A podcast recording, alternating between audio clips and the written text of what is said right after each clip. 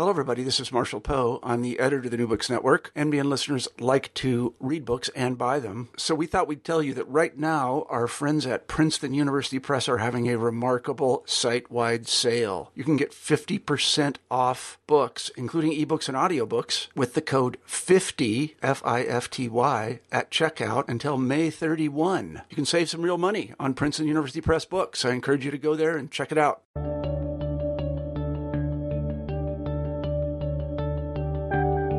Hi, I'm James Esposito, and this is New Books in History. I just finished speaking with Norman Ohlers about his new book, Blitzed Drugs in the Third Reich. This book was published by Houghton Mifflin Harcourt in 2017. Ohlers shows how the Nazi elite embraced methamphetamine as a wonder drug, free of the connotations of disease and degeneracy associated with the drug culture of the Weimar years. Stimulants became a valuable tool in Germany's wartime arsenal the German military acknowledged the value of amphetamines and distributed Pervitin en masse. Ohlers argues amphetamines allowed the Wehrmacht to defeat the Allies in France and elsewhere during the Blitzkrieg years of 1939 to 1941. These gains were short lived, however, as Nazi Germany's Faustian bargain with drugs eroded away during the Battle of Stalingrad and in the distant steppes of the Soviet Union. Research for ever more powerful drug combinations were desperately sought to save the Reich from annihilation, exposing the horrors of the regime from experiments on concentration camp prisoners to drug child soldiers. Blitz details how Hitler's personal physician, Dr. Theo Morell, administered vitamin concoctions and hormone injections common to athletic doping. Although Hitler had promised to cleanse the nation of illness and drug abuse, he himself became utterly dependent on drugs to survive. Military defeat and destruction took their toll on Nazism embodied, and Morell increasingly looked towards methamphetamine and oxycodone to keep Hitler awake and alert during the last apocalyptic years of the Reich. It was a pleasure to talk to Norman, and I hope you enjoy the show. Norman, welcome to the show. Hey, it's good to speak to you. Okay, so um, as is sort of typical with new books, um, I want to ask you how did you become or decide to become a his, historian, and and uh, why why drugs in the Third Reich of of all uh, subjects to focus on? Well, it was rather a coincidence because I'm a born and bred and passionate novelist, so I tend to invent things. Um, and, and, and make them credible. Uh, but this time, uh, a friend of mine told me about uh, drug abuse in Nazi Germany, and he was a, he is a history buff and also a drug buff. He's a he's a DJ in a Berlin uh, underground club, so I, I took his his word kind of seriously, and uh, or at least um, it was a good idea to write my next novel about um, about the drug scene in Nazi Germany. And uh, but when I started researching, I found out that uh, it, uh, that the subject would be dealt better with in a nonfiction book. So I kind of uh, started this journey as uh, uh, this journey of writing a a historical uh, nonfiction book. Cool, interesting. Um, yeah, you mentioned that at the end of the book on how you uh, came up with that idea. That's yeah, no, that's fascinating. what do you think? Um, do you think your work as a novelist has affected the book in, in how you constructed it in any way, or do you think that that you approached it, you know, kind of more um, as as like a nonfiction piece because the book is amazing in the fact that it is it's written for uh, like a wide audience. It's not sort of a typical academic monograph, but it has these sort of uh, bits and pieces that you would find in you know in any any level academic history book. Well, my attempt was to um, research in an academic way or or um, write an academic book but use a style that would that would please me and would please my audience so I, I, I probably took the, the the ability my, my, my novelist ability in regards to my writing style uh, in order to make this book um, readable to as many people as possible. Because in fact, when I decided to go on this journey to write a nonfiction historical book, I started reading a couple of quite successful um, historical books and uh, by German authors, but also by, by an English author, and I found them extremely hard to read.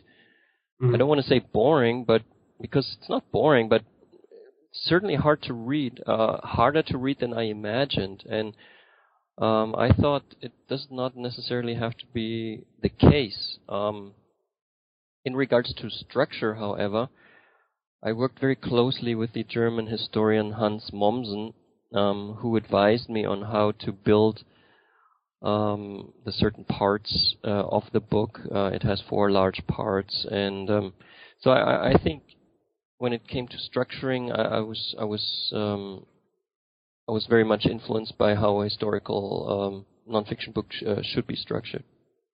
Okay. Okay. Yeah. No, I, I thought it was incredibly successful. Um, the way you structured the book. Thank you. Um, yeah, just just one more biographical thing. Uh, do you think that that um, this subject writing there, there hasn't been a lot of writing in English about drugs in the Third Reich. I mean, there has been a, a few books, um, you know, here or there, but it, there hasn't really been very many um, dedicated monographs. Do you do you think that th- this was like the time to write this, or did it just come out, um, you know, just just, just haphazardly? Do you, do you think that like we're prepared? there's enough historical distance from the time period for a book like this to come out and us to sort of accept um, drug abuse in, in uh, you know authoritarian societies critically.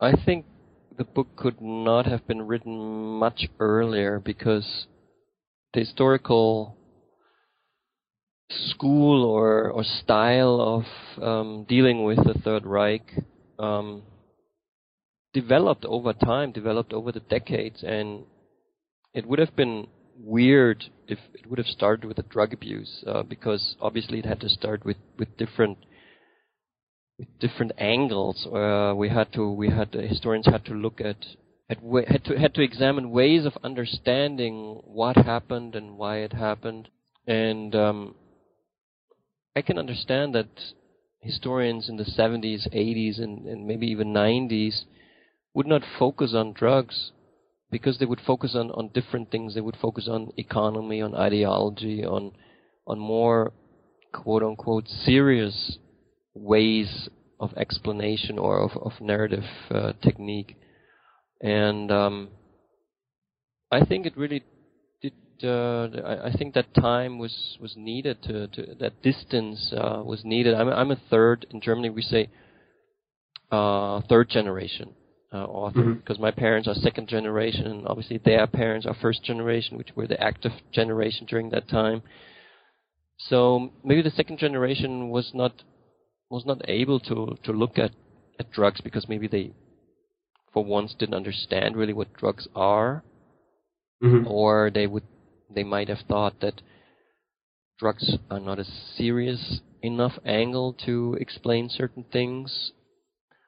Um, but I I think the time really is uh, is ripe for uh, examining that angle and uh, hopefully also examining the, using that angle on on other topics as well, not just the Third sure. Reich. Mm-hmm. Yeah, no. Uh, some of my own work, I, I recently uh, looked at uh, drug prohibition in the United States, and it's amazing. Uh, the historiography is all from the last ten years. Like, mm-hmm. I mean, there's things been written before, but you know, um, mm-hmm. people taking it seriously and taking the the um, the the cultural history aspect of it is is very very recent. And I, I think uh, I think you're right. I think your book came out at the right time, and it, it would have been pretty hard to write it the way that you did, at least you know ten years ago, oh. which which makes it very fresh and and a very interesting read, of course. Um, so let's let's dive into the book and, and just sort of talk about sure. Um, why? Why? Hmm. Uh, so one of the first things that you talk about is in the book in the 1920s, and you talk about the drug culture of Germany in the 1920s, and how that gets associated with sort of social disorder and danger and uh, ill health, but also in the mind in the Nazi mind, it gets associated with uh, anti-Semitism. Mm. Can you talk a little bit about that connection and, and sort of framing mm. uh, the world of the 1920s? Well, the 1920s witnessed the first democracy on German soil. It was called the Weimar Republic. Um, Germany, coming out of a lost First World War, was a struggling um, society. The economy was quite bad. Um, there was a lot of chaos on the street. There were street fights between the, the, the extreme left, the communists, and the extreme right, the Nazis. Um, the mainstream democratic establishment was not very strong. Berlin, as this big city, the capital, um, was considered something of a crazy and unrulable town. Um, the policing was not very strong. Um, experimentation was was was quite uh, was was was en vogue. Uh, also, experimenting with drugs was was quite normal back then. Um, drugs were not stigmatized. Um, they were not called poisons yet. in German, we have that word Rauschgifte, which the Nazis coined, which means inebriating poisons. In Weimar Republic, they weren't called poisons; they were just called substances. Um, and this Weimar Republic uh, was hated by the Nazis. Um, Goebbels, the main propaganda uh, figure of the Nazi movement, called it the uh, asphalt, asphalt, asphalt. Does that make sense? The cement, the cement society, mm-hmm. the street society. Mm-hmm. Um, the Nazis basically didn't like anything that couldn't be couldn't be put into order. At least that's what they claimed. So that the Weimar Republic, with with all its chaotic uh, ways of and, and, different ways of experimenting with how a civil society um, could function, was uh, was was was was being uh, uh, fought against uh, by the Nazi movement, and um, they are, from early on they said the Weimar Republic is being dominated by Jews. Um, the Jews at the time, obviously, were still in an important part of the German society. So many intellectuals were Jewish.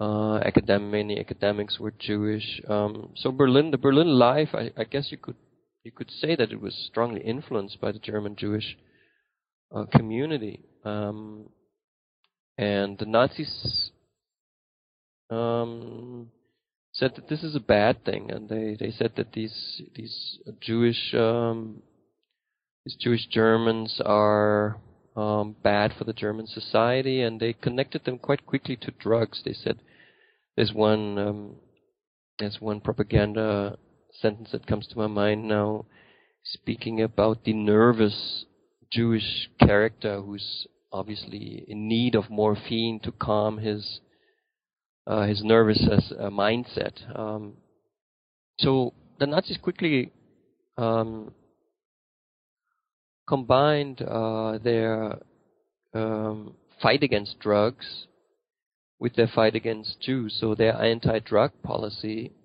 which then later turns into something completely different, which we will speak about later on, uh, is early on connected with their anti Semitic policy. Um, both Jews and drugs are poison, uh, poison that needs to be uh, extracted from the German, the healthy German uh, body. Mm-hmm. Yeah, I mean, it's interesting too. Is um, you mentioned it, when you're talking about the 1920s, you talk about the big uh, what we, we call big pharma today, uh, Merck and, and, some of the other uh, German, uh, you know, mm. um, pharmaceutical companies. And, and you mentioned this this thing that's really interesting little tidbit, and there's so many great tidbits in this book. Uh, some relating to capitalism, some relating to you know just just um, you know mentalities regarding drugs. And, and you mentioned the fact that uh, in Merck used to import lots and lots of uh, opium from China in the 20s. It wasn't in the 19, as much in the 19th century. It was really in the 20s when this stuff mm. got really big. And then you mentioned the fact that even in the 20s, uh, the Chinese were, um, you know, bootlegging labels with the Merck logo on it because Merck had the most, you know, pure um, opium or heroin. And it, it's just, it's, it's interesting.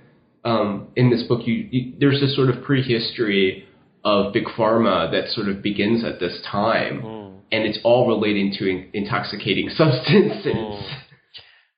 Well, this was actually an advice by Hans Mommsen, the great German historian. He said to me, look at where the German drug producing actually comes from. And I think it starts in um, in the early 19th century uh, when a young chemist called Sertürner um, isolates the alkaloid in the poppy uh, plant, uh, which is which we now know of as morphine. So he was able to to find out that the active ingredient in the in the poppy plant, the poppy flower, is is um, um, is morphine, and uh, that is kind of the um, from from then on. Um, before that, opium was they, they, was being produced in, in various uh, uh, qualities. Sometimes it was much stronger than other times. And but once Sertürner was was finished with his work, um, German um, pharmacies were able to produce uh, a reliable uh, morphine product. And this uh, some of these uh, chemist shops or pharmacies turned then into companies. For example, the, the, the Merck company, which is a global player still today, was uh, a pharmacy in Darmstadt, and they started producing reliable pills. Uh, and um, so basically, the, the pharmaceutical industry as we know it today, in terms of producing medicines and drugs, originated or comes from Germany. And Germany um, didn't have the same amount or the same quality of colonies that, for example, France had, or Great Britain had, or Belgium or Holland had, or Portugal or Spain. Germany didn't have that. It wasn't a sea power.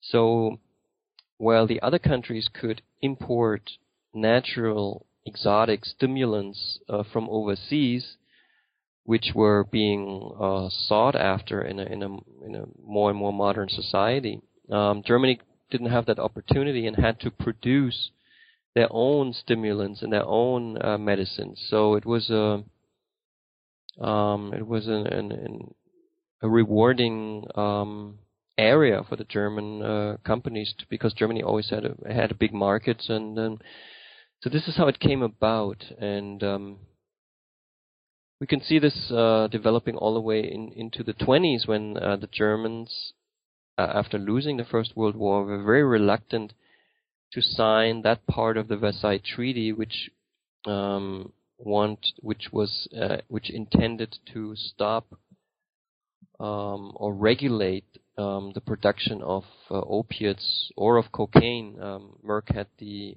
patent for cocaine and was producing the best cocaine in the world using the annual harvest from Peru, which was brought to the Hamburg harbor, completely legal, and then was turned into the famous Merck cocaine.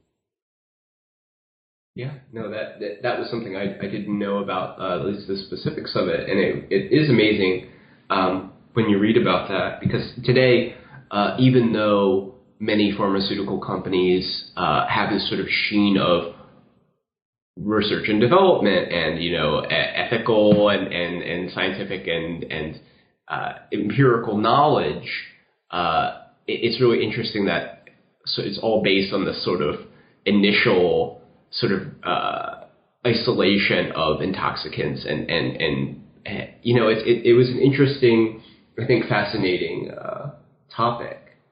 But to get back to the book we should we should talk about the connection between the Third Reich and, and how methamphetamine becomes the drug of choice for Blitzkrieg and, and, and for the society in general. Well, and, and yeah, yeah, oh yeah, please. Well, it's quite ironic that the Nazis, who started off as uh, one of the first governments in the world um, to really wage a war on drugs, um, that during that regime, uh, a new drug evolves, which is methamphetamine, uh, being produced by uh, Berlin company Temmler, being patented in, uh, on October 31st, 1937, and then flooding the market in 1938 and 39 and 1940 and so on. um, that during that uh, while those uh, anti-drug people were ruling Germany, this this drug methamphetamine, which we now know of as a highly addictive and quite dangerous drug, becomes a t- completely legal drug of choice uh, of the German uh, people in their emerging uh, performance society. Mm-hmm. Um, yeah, I mean, you mentioned it in the book. Is one of the reasons why methamphetamine was selected over Benzedrine was because uh, America had the patent on it. I believe it was the Lilly company that had the patent on it, and they had observed um, the great athletic prowess of the American uh, athletes at the 1936 Olympics, and that was why they decided to go for amphetamines because they, they knew it was a performance performance enhancing drug very very early. Yeah, um, yeah. After the Olympics, were people who were supposed to be racially inferior according to the Nazi ideology were actually stronger than the German superhumans and running faster and uh, there was there was discussion in Germany how could that happen and uh, an easy explanation was that the American athletes were using Benzedrine.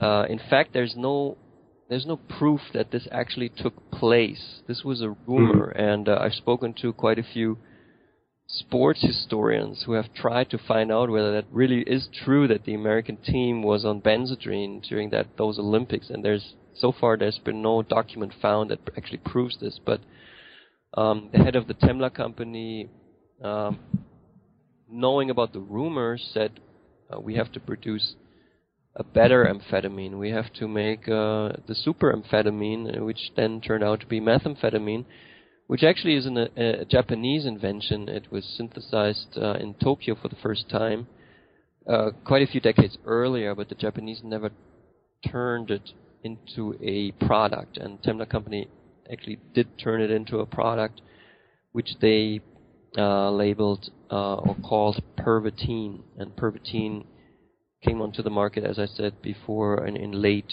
37 and especially 38, it flooded the market. Mm-hmm. Um, each Pervitin pill contained three milligrams of pure methamphetamine.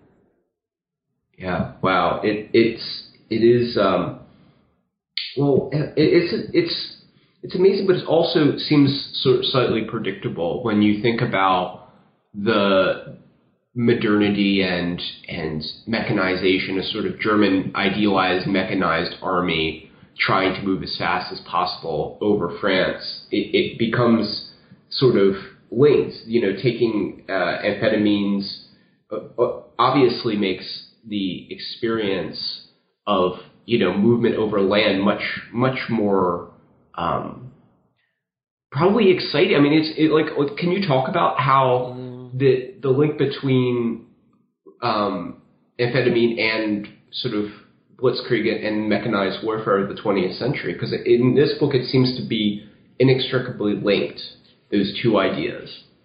Yes, I mean, first, Pervitin was produced by Temmler for the civilian population because they thought everyone could use it. Everyone can take something to be uh, more alert on the job or to be more happy doing the housework or to be more to be clever in a in a business meetings and, uh, or or to to to hairdressers would, would use it and cut more hair. I mean, it was it was basically good for everyone. And then the army discovered it because there was a professor called Ranke who was responsible for performance enhancement of the German army, and he he thought this is good for the civilian population. Not good, but if it if it works effectively for the civilian population, why wouldn't it work for a soldier? And he conducted tests, and he found out that it um, one reduces fear, and two reduces the um, need to sleep, and those two um, those two effects uh, seemed highly uh, rewarding in, in his mind for, for, for soldiers, and it, actually they were because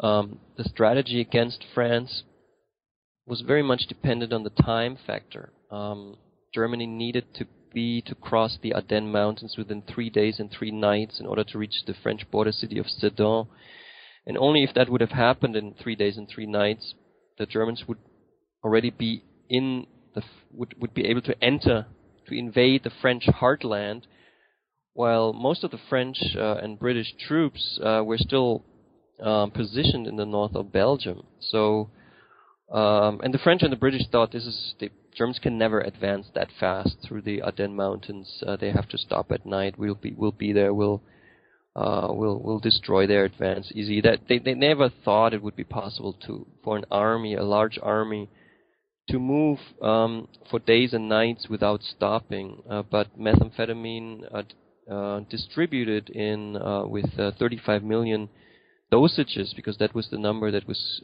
given out just before the attack or during the during those weeks of the attack. enabled the German army to do exactly that. So um, we shouldn't say that uh, methamphetamine is responsible for the German victory, the surprising German victory, but it certainly plays a key role in that victory. Mm-hmm. Yeah, exactly, exactly. Um, but but it, as as you sort of get to in the book is that these these um, advantages that the drug gives are only they're they're an illusion because because in the first year or two of the war, methamphetamine is, sort of linked with, with German victory. But then at, towards the end of the war, it, it, it becomes this darker and, and far more, um, I, I don't know, far, far more unsettling uh, notion that, that the, the beginnings with, with methamphetamine sort of start to move into uh, morphine and heroin abuse. Uh, you mentioned that not only in the German army, but in Hitler's personal life himself. I mean, uh, you know, uh, towards the ends of the book, it seems like Hitler's doctor is is propping him up with with every kind of drug imaginable. I mean, it's a big part of your book, and I, I want you to talk about Dr. Morell and and the sort of quack uh, science that's going on as well. Well, we have to distinguish very clearly between the army's use of methamphetamine, which stayed methamphetamine. Um, they didn't use any other drugs on a on a mass scale except methamphetamine. Um, but later on in the war against Russia, methamphetamine just didn't work anymore. It was a it's a it's a it's a good drug for a short war, but not for a prolonged war. I spoke to a medical officer, a uh, very old gentleman now, who gave out heavy teens still in Stalingrad, and he said he just it, it just didn't help anymore because the war against Russia was uh, was lasting for uh, over three years. Um, so the methamphetamine proved uh, not so successful towards the end of the German war effort. Um, Hitler's drug taking is a completely different chapter, I suppose, or part uh, or or aspect of the of the whole story and I dedicate the third part of my book to um, Hitler's uh, incredible drug career. Um, and this is quite surprising because the Nazi propaganda um, not only said that all drugs are bad, and the German, the, the, the national national socialist German obviously doesn't take any drugs. Um, uh, but is a, is, is a, is a good fellow that uh, would not take uh, s- such a bad thing. Uh, it, it, is, it especially stressed that fact uh, on on Hitler himself. Hitler was always portrayed as uh, that leader, that clean leader who does nothing else than work for his people, and he has no private life. He's not married. He doesn't drink alcohol. He doesn't eat meat. Um, so Hitler was this kind of this kind of health health leader in a way. Um, and in fact, most of these claims are true until 1941. Um, but uh, the problem starts earlier on in 1936 when Hitler meets uh, a doctor called Theo Morell, um, a Berlin doctor who specializes in giving vitamin shots and uh, uh and has a, a, a good uh, practice here in, in, in Berlin. Um, treating uh, celebrities um, with his vitamin shots. And um, Hitler also liked these vitamin shots, and he believed that he wouldn't wouldn't ever get ill again. He would never have a cold. Um, um, and he would he, he appointed Morell as his personal physician, and the, the two men uh, spent every day together. And uh, Morell gave Hitler one to two injections a day. The first five years, truly mostly with these vitamins that kept Hitler healthy and happy. Um, but then in 1941, in the fall, when the war against Russia uh, turns uh, difficult for Germany, Hitler becomes ill for the first time. Um, he has a, the so-called Russian fever. He's in bed. He can't attend the military briefing, and he says says to Morell, "Give me something stronger than vitamins. I have to go. I have to speak to the generals. I can't let them make their own decisions." And Morell gives him for the first time an opiate, uh, Dolantin, and uh, also a hormone hormone injection, kind of a a doping, a typical doping steroid uh, injection, and it works on Hitler. And Hitler um, likes that feeling of being sick in bed, not able to move, uh, and, and getting in a strong injection and being able to get up an hour later and, and tell his generals what's supposed to be going on. So this is kind of a turning point, and um, Hitler more and more then asks for stronger injections. He's not happy anymore with just vitamins. Um, and Morell, who still gives Hitler his daily one or two injections, changes what he actually gives Hitler, and um, this um, gets more and more severe or intense or insane until from 19, summer 1943 on, he gives more and more opiates intravenously. And uh, in the second half of 1944, uh, when the war really gets into its decisive end phase, uh, Hitler takes um, so many opiates on a on a sometimes two day um, interval that uh, we have to call this uh, we have to we have to consider that he might uh, that we might be uh, able to call him a junkie in the end. Mm-hmm. Yeah, no. In, in, your book, you have uh, some great uh, visual sources where you, you show Dr. Morell's um, you know his his his memos for, for patient A, is is Hitler is known, yeah. um, and uh, it, every other day, and and towards the end of the war, more than that even, um, and and you sort of talk about how um, you know there there's been a lot of talk about Hitler having um, uh, Parkinson's disease at the ends of his life, but you say that it's possible that he might have just merely been in withdrawal or, or in some sort of medicated state that it at least exacerbated these symptoms. Yeah, I don't think that. I mean, it's obvious that his health deteriorated, and uh, I don't think it's. I think it's too easy to just call it Parkinson's because there's no proof that it was actually Parkinson's, but there's proof that he took uh, huge amounts uh, of very hard drugs um, uh, in a very um, in a way that, that cannot be healthy because he takes very different very different drugs with very different effects. Um, he mixes them, and, and, Morell had no clue of how these uh, very potent substances that he administered Hitler, over 80 substances that uh, he shot into Hitler's veins, how they would interact. So it's no surprise that um, Hitler Hitler's health uh, uh, really deteriorates uh, towards the end of the war, and um, we can also see that starting January 1st, 1945, um, when Hitler moves into that last phase of uh, hiding or or living in the bunker in, uh, in Berlin, in the center of Berlin, um, suddenly these drugs stop, and um, that's when um, heavy withdrawal symptoms have to set in. And if we look at Hitler's uh, physical behavior, the tremor, um, the way he looks, the way he behaves, I think it's um, it's more than likely that he was suffering from cold turkey.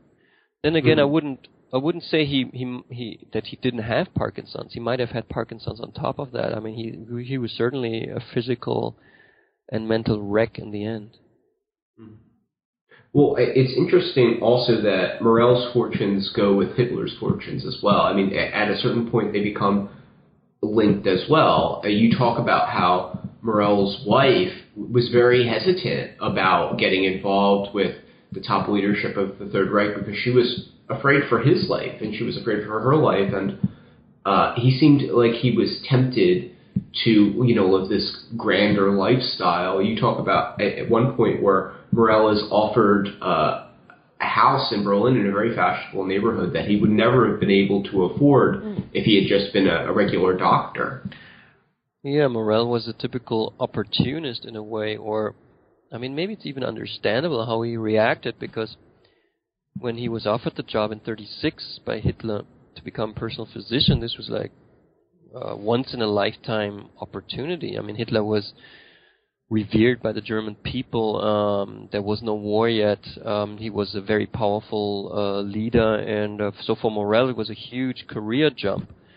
Um, his wife said, "We don't need that. We have a we, you have a, a, a good uh, um, doctor's office here in Berlin. Why why do you do that? Uh, we won't spend much time together anymore." Which was true because Hitler really tied Morell onto him. They became like a symbiotic uh, pair, and um, in fact, there's no one that spent more time with Hitler than uh, Morell, which is which is mm. another fact that historians have overlooked uh, because they have in a way also overlooked Morell for all this time, and, and Morell had this tremendous impact on Hitler because they spent every day together and um, they exchanged. They had quite an intense exchange through these uh, through these syringes, through these injections.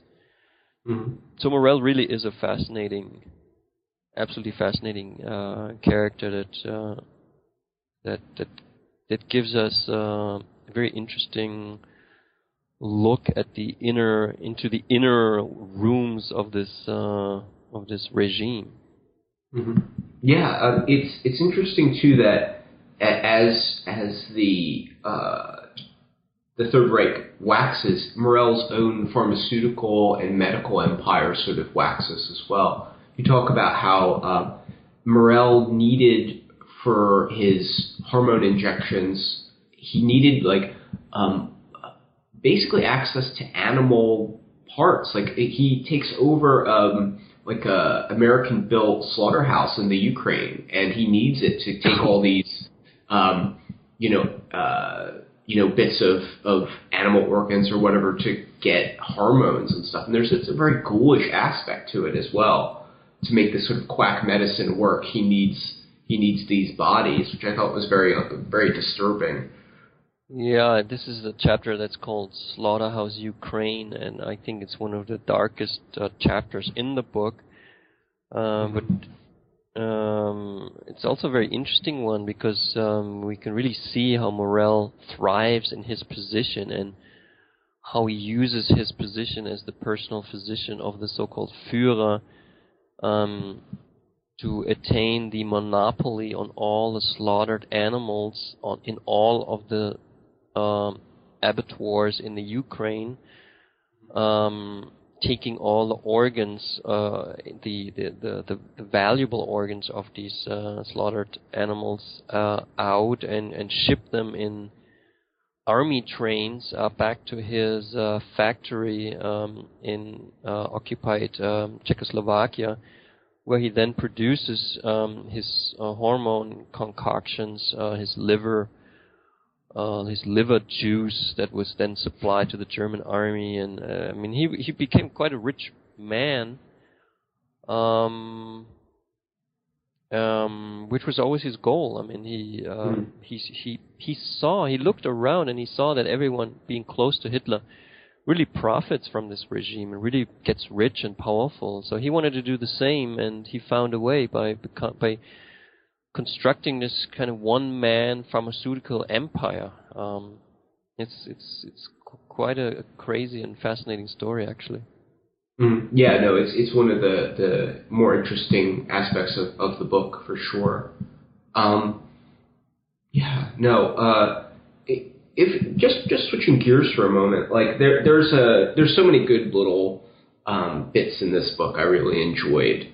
Um, from the the, the visual sources in the book are fantastic. There there are so many ones that are amazing, and and uh, one of the ones that that is is almost most haunting uh, is uh, the uh, chocolate. So there's this uh, I forget what page it's on, but there's a, a photograph of a German woman getting chocolates from you know her lover, or her her her children or whatever, and they're just filled with methamphetamine. and it's interesting. It hits the gender uh, aspect as well, the sort of gendered a- aspect of of you know a woman's role, but also it it, it is there's something like they all seem so okay with it, you know, or or at least the marketing seems like very okay with it. Oh. Um, uh, what? How did you end up like putting the visual sources you decided in into the book itself? Because you picked so many great ones. Um, we're actually sort of fortunate that there are so many visual sources in the text.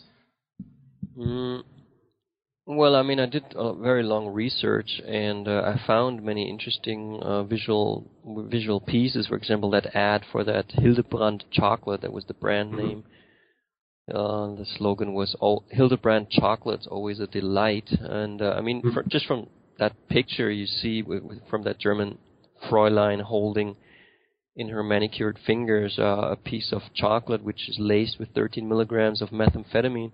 It just tells a lot, and it just gives you a sense of how normal uh, it was to use methamphetamine in the in that in that society. Um, so I, I, think for me it was very important to include uh, those images and the books being um, translated currently into 26 languages and unfortunately some uh, foreign editions uh, have decided not to uh, reprint those visual uh, those those those visuals. Uh, but Blitzed, the American version, does uh, show all the, the visual material that I've selected, and I think it really adds um, it really adds to to the book, and so mm-hmm. I don't know if that yeah. answers your question. Yeah, no, it, no, it does. I I, I just I felt that we're fortunate to have so many rich uh, visual sources. Um, just getting towards the end of the book, I, I, I want to get um, uh, this this uh, on here as well. You talk about the use of child soldiers and the Kriegsmarine, yeah. and you mention two really interesting things.